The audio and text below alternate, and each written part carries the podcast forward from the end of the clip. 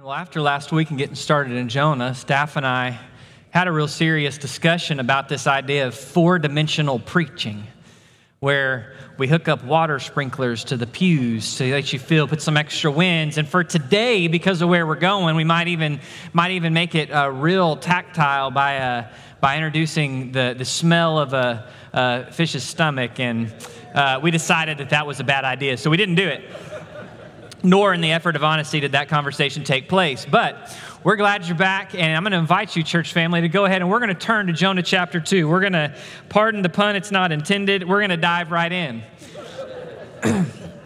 Last time we, like, truly not intended, let's be clear. I just realized as I was about to say it, it was going to, someone was going to accuse me of a pun. So, uh, last time we left Jonah, if you're thinking of this like a four part miniseries, when we left last week, uh, here is this violent storm. Uh, that the sailors and Jonah have encountered on the, on the Mediterranean Sea. The storm has come at the hand of God as a response to Jonah the prophet's refusal to, to go where God's called him to go. Instead, Jonah is running the opposite. And we, we see this language all throughout chapter one. Jonah is continually descending.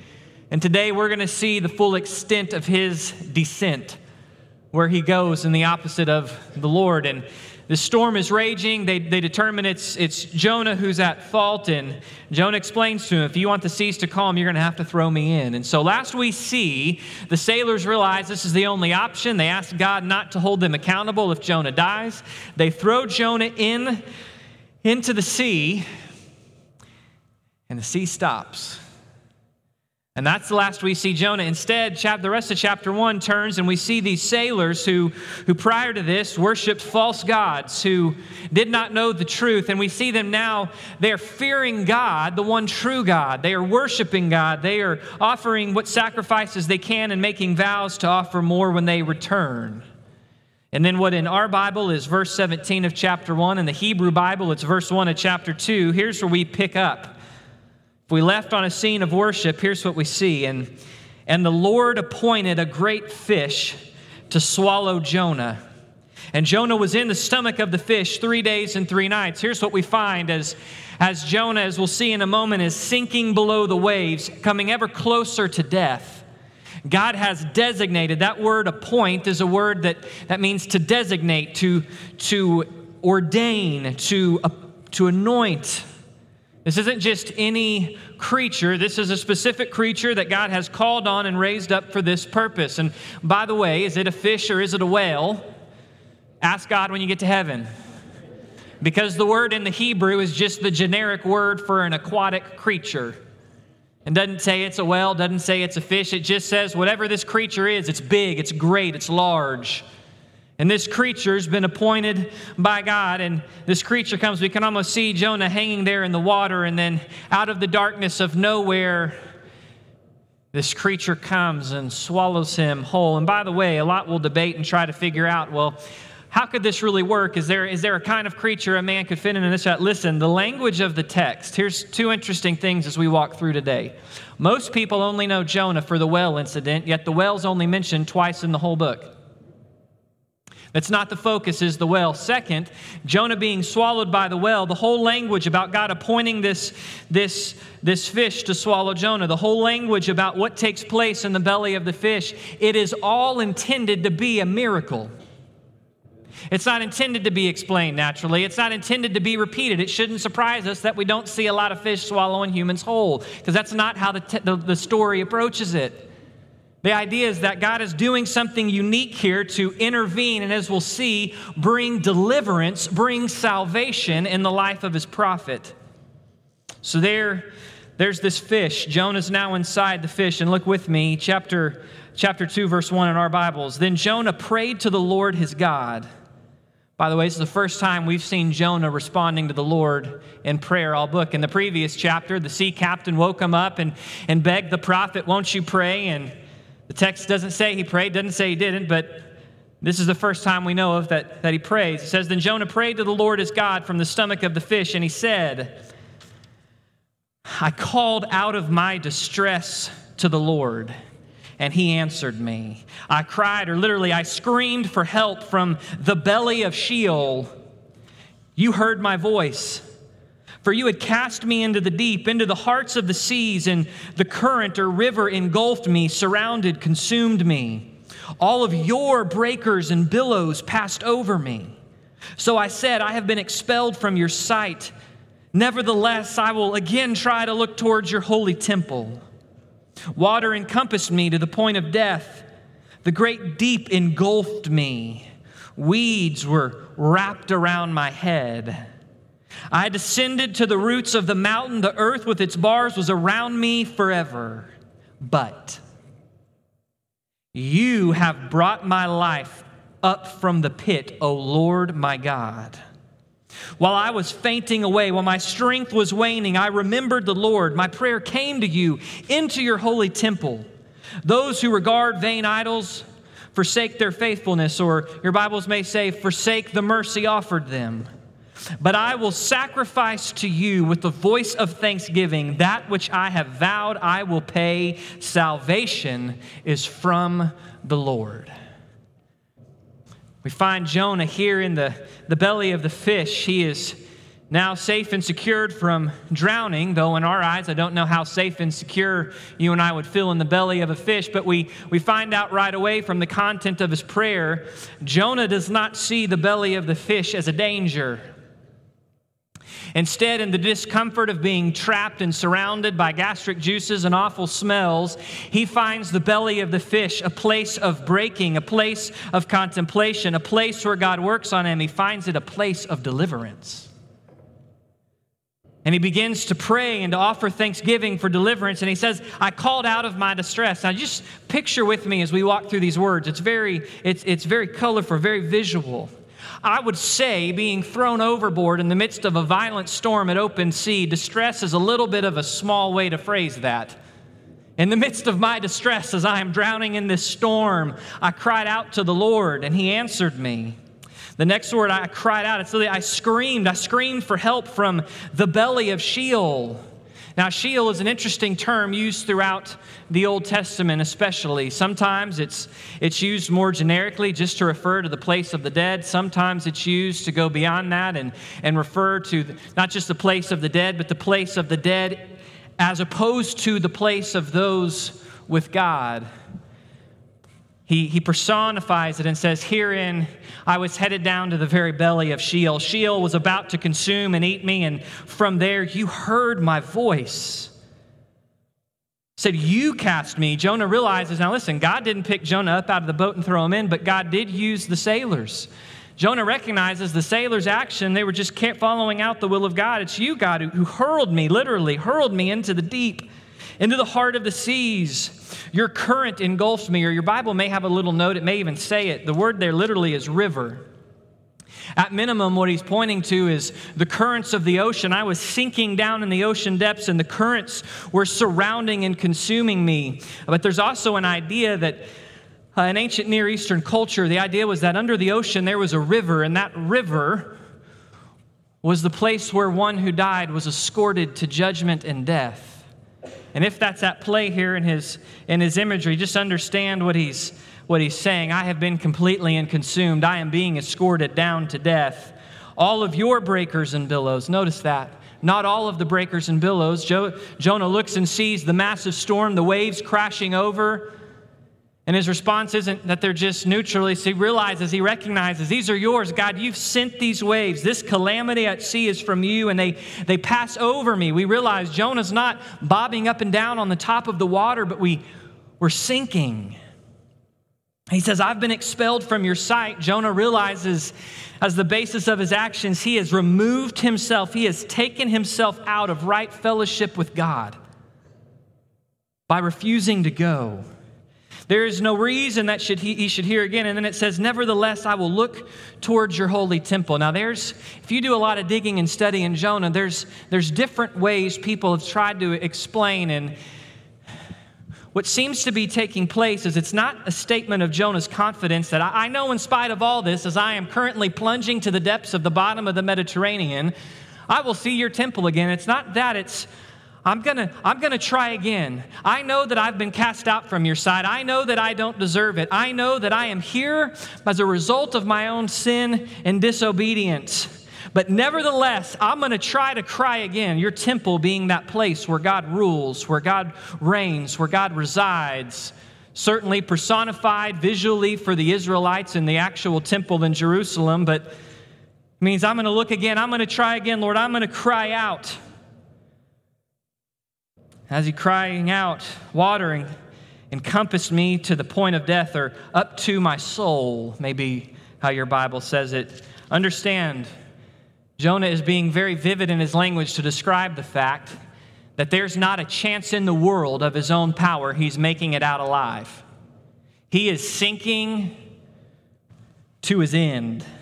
The great deep engulfed me. He pictures the seaweeds wrapping around his head as if burying him. To the roots of the mountains, I've, I'm now we're not just sinking down, now we're arriving at the sea floor where, where the land meets the bottom of the sea. The earth with its bars trapping me forever. Jonah is in an utterly helpless place. He deserves it. He understands he deserves it. He's there as a result of the Lord's discipline. And as he finds himself in a place of death, we see what we see so common in Scripture. But, but, you, God, have brought up my life from the pit where Joseph descended down to Tarshish. He descended down into the boat. He descended down into sleep. He was thrown into the ocean. He's now descended down to the bottom. But you, O Lord, have brought my life up. Up. Jonah has found himself in the place that is the ultimate anti pilgrimage. He has found himself, if the Lord's dwelling place is in his temple on Mount Zion up, he has found himself at the bottom of the world close to death. But you, O Lord, have brought me up. You, O Lord, have brought me up. You, O Lord, have, have picked me up from the pit. Pit's a word used often in, in the scriptures, and uh, we, we find Jesus is thrown into a pit while he's awaiting trial. We find the psalmist using the imagery of the pit, and the word pit comes from a, from a root Hebrew word that means that means utter destruction. It's the idea of a ruin, annihilation, the decomposition of a corpse or final return to dust. He says, You, O Lord, have brought me up. When I had no strength, I remembered the Lord, and my prayer came to you into your holy temple. He said, When there was no hope left, I cried out, You heard me, and you brought me up. And he makes this statement. He says, Those who regard vain idols, forsake their faithfulness, or maybe your Bible says, forsake the mercy shown to them. The idea is that those who, who worship idols, there is a mercy that might even be offered to them, but they reject that mercy and deliverance from God. In contrast, Jonah says, But I, I won't reject it. I will sacrifice to you with the voice of thanksgiving. That which I have vowed, I will pray. Salvation, deliverance is from God. So, here in the belly of the well, Jonah is contemplating all things. At some point, as, as he's sinking to the bottom, obviously there is a prayer that he utters. I'm assuming he utters it mentally, not verbally. As you're sinking in the water, if it is verbally, then praise the Lord. It's just another reason God can understand any form of communication. But he cries out. That's the first cry, is that prayer for deliverance. God appoints, anoints, ordains the fish who comes and delivers him. And in the belly of that fish now, Jonah is praying a prayer of, of thanksgiving. And at the conclusion of those three days and nights, simply says this The Lord commanded, the Lord spoke to the fish and it vomited Jonah up onto the dry land. It vomited, it hurled him up. Now, part of that's just natural. Jonah's got to come out one way or the other, but it's an interesting choice of word. Some of you laughing, you shouldn't laugh at that. That's terrible. it's an interesting choice of word because to be vomited up is never a positive thing in the Old Testament. There's a little hint that even in the, in, in, the deliverance from the means of deliverance, God is still working on Jonah, on the hardness of Jonah's heart. But nevertheless, it vomits Jonah up onto dry land. Dry land.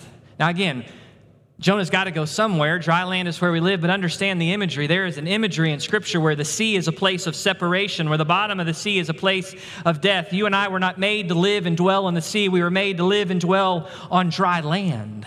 Dry land is the place of life. Dry land is the place of God's temple. Dry land is the place of God's calling. When the Israelites were delivered by God, they did not walk across soggy ground, they walk across dry ground.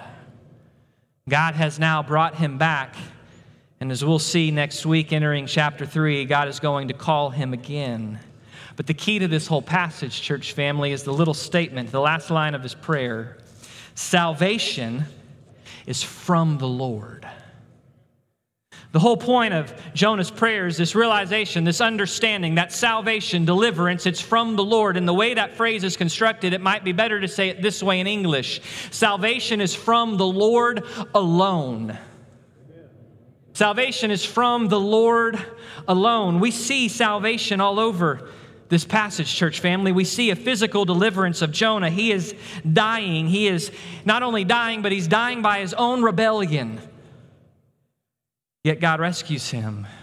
We're going to see in that rescuing, that bringing him back, that putting him back on dry land, there is a restoration to fellowship with God. God hears his prayer, hears his cries. There is a, a renewing and a calling we'll see in, in chapter 3 when the word of the Lord comes to Jonah and sends him again. There is a restoration to calling. We see salvation for Jonah within the story. But, church family, we know much more today that we don't just see salvation for Jonah in the story. We now see the full story. We see that there is salvation for any who would believe in Christ today. And it's interesting, Jonah, right? What is, what is Jesus in, in Matthew? The Pharisees are after Jesus and they say, Well, Jesus, if you're really the Messiah, if you're really who you say you are, Show us a sign. Show us a work of power that would prove that you're God. Now, understand the irony of that. How many people has Jesus who are lame has he healed? How many blind has he made see? How many times has he multiplied food? How many times has he raised, I mean, he's raised Lazarus up from the dead? What other signs do you need? But the Pharisees say, We want a sign. And, and, and Jesus' reply is understand, only a rebellious and wicked generation asks for signs, for more proof. You're only going to get one more. And he says this You will get the sign of Jonah, who three days and nights was in the belly of the well, so three days of nights the Son of Man will be in the heart of the earth. Church family, once there was a man unwilling to go to the God, people that God called him to go to. He's thrown and hurled into the sea by others. He's hurled in disobedience in order to forestall a calamity. He spends three days and nights in the belly of a fish to break his own hard heartedness, in the belly of a fish that was appointed by the Lord. But also understand this church family, there's one much greater than Jonah, who descended from heaven not in rebellion and not unwillingly, but willingly and humbly, who took on flesh, fully God and fully man who lived the life you and I could not live, who willingly submitted to a sacrificial death on the cross, who spent three days and nights in the belly of the earth only to raise triumphantly forevermore. Just as there was a well appointed for Jonah's deliverance, so has there been a Messiah appointed for the deliverance of you and I. There is salvation today in Christ. Paul says in 1 Corinthians chapter, uh, chapter 15, he says, I delivered to you of first importance, of most importance, what I also heard that Christ died for our sins according to the Scriptures, that he was buried, that he was raised on the third day according to the Scriptures. He appeared to Peter, then to the 12. He appeared after that to more than 500 at one time, most of whom are still alive, Corinthians, so go ask them. He appeared to James, his brother, then to the apostles, and last of all to me. It's why the apostles could stand in front of the courts in, in Acts chapter 4 and say, There is salvation in no other name than Jesus under heaven. There is salvation nowhere else. Church family, the day of salvation is here. The day of rescue, the day of deliverance is here. It's here. There is deliverance from the kingdom of death and darkness. There is a reconciliation for you and me, for any man, woman, boy, or girl created in the image of God. By the way, all of them are created in the image of God. There is a reconciliation to a right, to an intimate, to a personal relationship with God.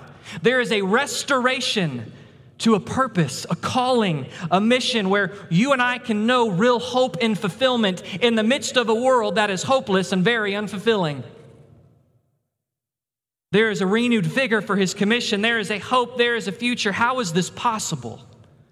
How is this possible? How is this salvation possible? The salvation is not in the belly of a well, it's by the precious blood of Christ. Romans chapter 3 makes this statement. Verse 23 For all have sinned and fall short of the glory of God. Being justified, being made right with God is a gift of His grace, giving that which is undeserved through the redemption which is in Christ Jesus, whom God publicly displayed as a propitiation. We've heard that word often since Easter, church family. That word means a sacrifice that drinks up every last drop of punishment, rightful, deserved punishment. And for the one who accepts it, makes right with God in his blood through faith. This was to demonstrate God's righteousness because in the forbearance of God, he passed over sins previously committed. For demonstration, I say, of his righteousness now, so that God would be both just the just God who rightfully deals with sin and justifier of the sinner who cries out in faith in Christ Jesus. And it's why Romans 10 says, if you confess with your mouth that Jesus is Lord and believed in your heart that God raised him from the dead, you will be saved. How is it possible? It's possible because Jesus is the appointed Messiah. Jesus is the appointed means of our deliverance and salvation. He shed his blood on your behalf and mine. He became our sin on that cross. What we see from the physical side is a horrible, terrible, cursed death. What we don't realize is on that cross, He is bearing the full and total wrath of God on your behalf and mine. And He died, and He was buried, and He rose, and He was exalted, and He's alive, and He's coming back. How is this possible? It's not through the belly of a well, but through the appointed Messiah, from the Lamb slain before the foundations of the world, who offers his precious blood. So, what does this mean? What does this mean? You're welcome to turn there if you want. Ephesians chapter 2. Just as Jonah finds himself sinking, dying with no hope, listen to how Ephesians chapter 2, verse 1 Ephesians 2 1, listen what it says. And you, speaking to us, church family, you were dead in your trespasses and sins. We weren't simply sinking to the point of death, we were actually dead in our trespasses and sins, in which you formerly walked according to the course of this world, according to the prince of the power of the air, the spirit that's now working in the sons of the disobedient. Among them, too, we all formerly lived indulging in the desires of the flesh. We were by nature children of wrath. By nature, we were hostile to God. By nature, we are deserving of God's wrath. By nature, we are not just sinking down the ocean of sin, we are at the bottom ensnared. The weeds of sin and death have wrapped around us. The chains at the bottom, we are deserving, but God. How is this salvation possible? But God but God being rich in mercy. Mercy. Mercy is that, that deep internal desire that looks down from a place of goodness on high and sees someone in need, hurting, broken, chained, and is stirred with a deep seated compassion to act on their behalf and alleviate. God looks down upon us, trapped under the sea of sin and death, chained, and being rich in mercy, stirred because of his great love. Why is he rich in mercy? Because God really does love the people he creates. With which he loved us. Even when we were dead, he made us alive together with Christ. By grace through faith, we are saved. And by grace through faith, we are saved. And we're saved, it says in verse 6, He raised us up with Christ. He seats us with Christ in the heavenly places. Church family, understand today. You and I once were completely dead and trapped with no hope. And you go, Well, I wouldn't. I mean, Pastor, come on, you came to faith in Christ at five and a half. How bad were you? Okay, it's not like at five and a half I was running the biggest auto theft racket in Bryan College Station, nor, nor did I know uh, uh, that many bad words, nor did I. But by nature, I was a child of wrath. By nature, the reason I lied to my parents to not get a spanking is because by nature, I'm a child of wrath. I am dead without hope, yet there came a moment at five and a half where the kind conviction of the Holy Spirit in my heart that I'm a sinner met with the hearing of the gospel, the fact that Jesus is who he says he is and does what he says he does. There was a cry out from the bottom of the chains of sin and death, a cry to a God who I did not worship and belong to, and said, Jesus, save me. And guess what? God, being rich in mercy because of the great love with which he loved, he reached down and broke those chains. He plucked me out of the sea. He brought me up. He took me out of the kingdom of darkness, brought me to the kingdom of light. Church family, how great great is the salvation of our God. And for many of us who have been saved, the challenge is we too quickly move past the unbelievable reality that God really does love us and really did save us when we cried out. And when you look at the greatest men and women of, of church history who have loved the Lord and walked with the Lord, you will find every one of them never got over the fact Jesus saved them. But also understand this inevitably, in this room, watching online, maybe there is a person here today. You can show up at church and you can still be trapped by sin and death under the sea of sorrow. And God's mercy and God's grace is just as mighty to save you today to bring you to salvation as it was to pluck Jonah from the bottom of the ocean, as it was to pluck any one of us out of the kingdom of darkness. This is how we're saved. But also understand, church family, that, that if, if we are saved, God's salvation doesn't just get us the get out of hell free card and then we go about it on our own. No, God's salvation is being saved is just the starting point. That salvation begins to work out in our life. We call that sanctification. We see this in the life of Jonah. Jonah's not a pagan running from a God he doesn't believe in. Jonah is a prophet of the Most High, running from a God he knows, a God he serves. And from what we know from the rest of Scripture, a God he faithfully serves. So, what are these breakers? What is this as he's falling down, as he's entering the snare? What is this? This is rebellion inside of a relationship with God. And, church family, just because you and I have been saved by the mighty mercy and grace of God, if truly you've placed faith in Christ Jesus, you and I still sometimes, we looked at it last week, we have a call in Christ, and we shouldn't run, but sometimes we run from that call. And part of God's salvation in our life, according to Hebrews 12, is that He disciplines us says in Hebrews 12, quoting Proverbs 3, that God disciplines those whom he loves. That word discipline is not just corrects, it's actually twofold. It's instruction for the one who's walking well, and it's correction for the one who's walking unwell. It's both. In the case of Jonah, we see God's discipline enter the picture for one who is walking unwell. The calamity that falls upon him, the hardships, the breakers, all of these things that he talks about there in Jonah 2, they are present because of God's gracious, loving discipline. See, part of God's salvation in our life, church family, when we look at Jonah 2 and we see him say salvation is God alone, part of God's salvation in our life is that God is active at work. Philippians, he who started a good work in you will bring it to completion. God, at the moment of salvation, started a work in our lives. And every one of us in this room, God is still actively doing it. And the question is whether or not we will say, Yes, Lord, or we will try to fight. And if we try to fight, God will introduce discipline. God will introduce discipline. Listen, the belly of the well, like how one, one uh, author wrote it, the belly of the well is a, not a very happy place, but it's a really good place to learn. Some of us may find ourselves today in the belly of a well because we've been running from Christ's calling.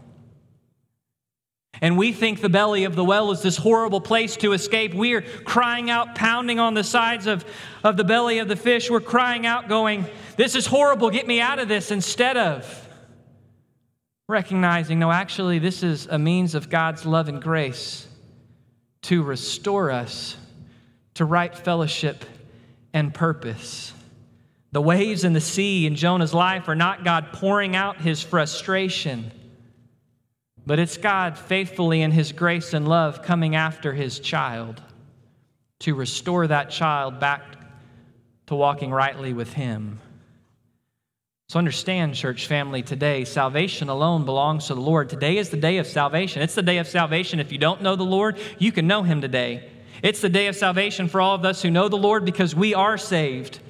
And God is working out that salvation to its ultimate end when we are perfected in Christ, when we see him face to face, when he returns and we're reunited with our resurrection bodies. But understand this too. I told you the phrase, the point of the passage is salvation belongs to the Lord alone. You also got to understand the alone part. God is sovereign over all of salvation. Now, what we mean by sovereign, but lest we get confused in different theological, what we just mean is God has total control and authority over salvation, which means you and I don't get to argue and bargain with God on the terms of his salvation. A person without Christ doesn't get to go, well, God, I, I like I like the fact that you love me, but I don't like the fact that if you save me, it means I also got to acknowledge these things I really love to do are wrong. The person without Christ doesn't get to bargain with God about salvation, and you and I in Christ, we don't get to bargain either. We don't get to bargain and go, wow, God, I'm really glad you saved me, but man, it's really costing me. I'm not sure I like this cost. So maybe, maybe we could do, maybe we could do like Maybe I could be like a, a level 50 Christian and we'd be good with that and, and not go the full length. There's no bargaining with God. He is sovereign over salvation. Salvation is His. He has the right to offer it to who He offers it to, which would be the whole world. He has the right to save who He will save, which would be any who would respond. He does it on His means. It's not by our good works. It's not by our efforts. It's not by trying to clean up. It's not by swimming harder, trying to climb up the sea. It's by His grace his undeserved, unmerited favor, which you and I can never earn and will never deserve. But as a believer, oh, we must learn to just bask in the fact that though we are undeserving, he is good in giving. Salvation is His alone, which leads really to the final part of application. If salvation belongs to the Lord alone, church family, then we must humbly and thankfully respond to His deliverance must humbly and faithfully. That means if you find yourself today, I, I do not know Christ. I thought I know Christ. I've been, but the reality is every day I find this. I'm trying to get out of the, the seaweed of the bottom of the ocean of death, and, and I, there's no life, and I'm, I can't even make the swim, the climb up to the top. I, I can't do it. If you do not know Christ, understand today, it's not just humbly and thankfully respond, it's humbly and thankfully receive. Jonah paints a picture of complete and total hopelessness, waters pouring over, seaweed trapping, bars barring. He is dead to right, but understand this God hears the cries of the lost man or woman who says, Jesus, save. There is no person so lost, there is no amount of sin in your ledger that if you understand and recognize I am a sinner by nature and I need salvation, I do not have the relationship with God I was made for, there is not fulfillment there. There is no amount of sin in your ledger that when you cry out and confess with your mouth that Jesus is Lord and you believe in your heart that God raised him from the dead, that he will not instantly and totally wash away with his blood. If you don't know Christ, today is the day to respond. But, church family, for those of us who know Christ, we must continue to humbly and thankfully respond to his salvation. Prone to forget our former life, just how rough we were. Pride creeps in. You see, understand Jonah. There's a lot of questions the text doesn't answer. And I, as I'm studying through, I think part of those questions that it doesn't answer, we don't fully know all of Jonah's heart because we know here Jonah seems to respond genu- genu- uh, genuinely. But we also know, if you're familiar with the end of the story, Jonah's not in a good place. He's not walking well with God at the end of the story. So is it only a partial? Is it, is it a partial response? Is it, well, one, this, understand.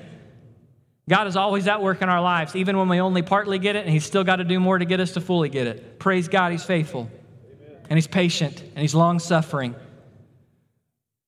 But I think part of these questions are to allow you and I to examine our heart. On one hand, Jonah is genuine in, in, in, his thanksgiving for being saved, but we also, at least in this prayer, maybe in the previous prayer, he repented of his sin. Maybe he didn't.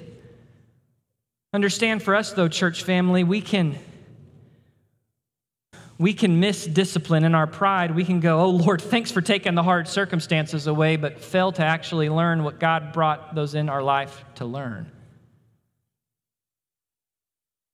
Instead, certainly, we can pray, we can ask the thorn to be taken, we can ask the cup to be taken, we can ask. God gives us the right as sons or daughters to ask, but may we learn to humbly and thankfully say, But Lord, don't let me miss what you're doing. If I'm going to be in the belly of the well, if I'm going to get vomited back onto the dry land, I don't want to go through all of that and miss what you would teach me because somehow I think I don't have anything to learn, or I just don't like the smell of the belly of a fish. But what we also see here is the last thing. Jonah's an interesting character. He is authentic and fully human. God, I don't want to go proclaim that to the Ninevites. They are wicked. They are horrible. They are terrible. I don't want that. I'm going to run the other way. But it's interesting. For all of, of the ways we can look at Jonah and go, what a terrible dude. Jonah is extremely confident in the character of God as a merciful God says, Nevertheless, I'm going to try again. Here I am at the bottom of the sea. I know I don't deserve it at all, but nevertheless, I'm going to cry again, Lord. I'm crying out to you because you're a merciful God. We find out in chapter 4, he says, God, I didn't want to go and preach to the Ninevites because I knew, I know you're a merciful God. And if they ask to be saved, you're going to do it. There is a confidence in Jonah, for better and worse, that God is merciful, that God is gracious. And, church family, hear this today. Some of us in this place, we're walking well with God. We are thriving. We are humbly and thankfully receiving His grace and mercy, and we are walking in a way that is holy. We're not running from His calling. Some of us in this place today, whether you're a student or an adult, an older adult, a younger adult, a median adult, whatever other kind of adult there is, some of us are running from Christ. And we go and we realize it and we recognize it. Oh, may we also realize that if we've really been saved by the grace and mercy of God, God's mercies are new every morning. Great is his faithfulness. There's no less grace today than there was at the moment of salvation.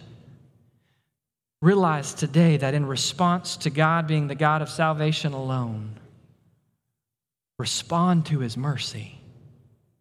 God, I know I'm trapped in the belly of a whale and you've put me here.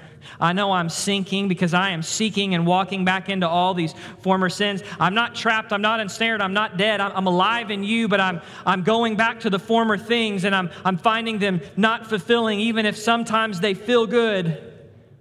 Hear the cry, church family. God, but God, rich in mercy. He is holy. He will not put up with sin in our lives. It's why He brings discipline out of His love into our lives. And He is gracious and merciful to the one, even, even to the, the son or daughter that has strayed. Our place at the table is secure if we're in Christ. It's not a matter of losing relationship, it's a matter of coming back to right fellowship. For all Jonah's faults and failures, he understands at the bottom of the ocean, I'm going to cry out again because God is a God of mercy and grace because salvation belongs to Him alone. Psalm 95 is where I found myself in my time with the Lord this morning. Listen to the words. Oh, come, let us sing for joy to the Lord. Let us shout joyfully to the rock of our salvation. Let us come before his presence with thanksgiving. Let us shout joyfully to him with psalms.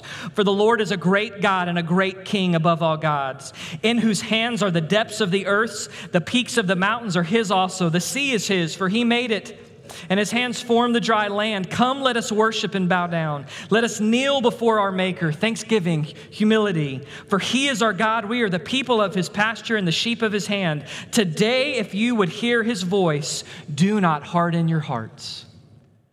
Church family, understand today God is a God who is mighty and great in mercy and grace to save. The blood of Christ is as powerful today as it was the day it was shed on the cross. It'll be as powerful as that for all eternity. If nothing else, may we worship and thank the Lord that we were once trapped at the bottom, but when we cried out, He saved. But may we not forget what that salvation means as He works it out in our life through His discipline and love. And may we not fail to fall and cry upon His mercy. May we not harden our hearts today, but may we respond. Let's pray. Father, thank you that you are good and you are faithful. Jonah could have looked at you and said, God, I'm not doing it. And you could have just said, okay, fine. But you didn't. And so, Lord, may we be clear in here with anyone who is in here or online today who does not know you. Today, Lord, you would delight to save them. For those of us whom you have saved, Lord, may we understand and may we not harden our hearts. God, whether we're on dry land or trapped in the belly of a fish, may we not harden our hearts, but Lord, may we humbly and thankfully and joyfully remember you, the God of our salvation, and may we submit to your terms. For your terms are good, they are merciful and gracious. God, may we be a people who never get over the fact that we were once lost, but we are now found because you are a God of amazing grace and mercy. Be praised in this time by our response, Lord. It's in your name I pray.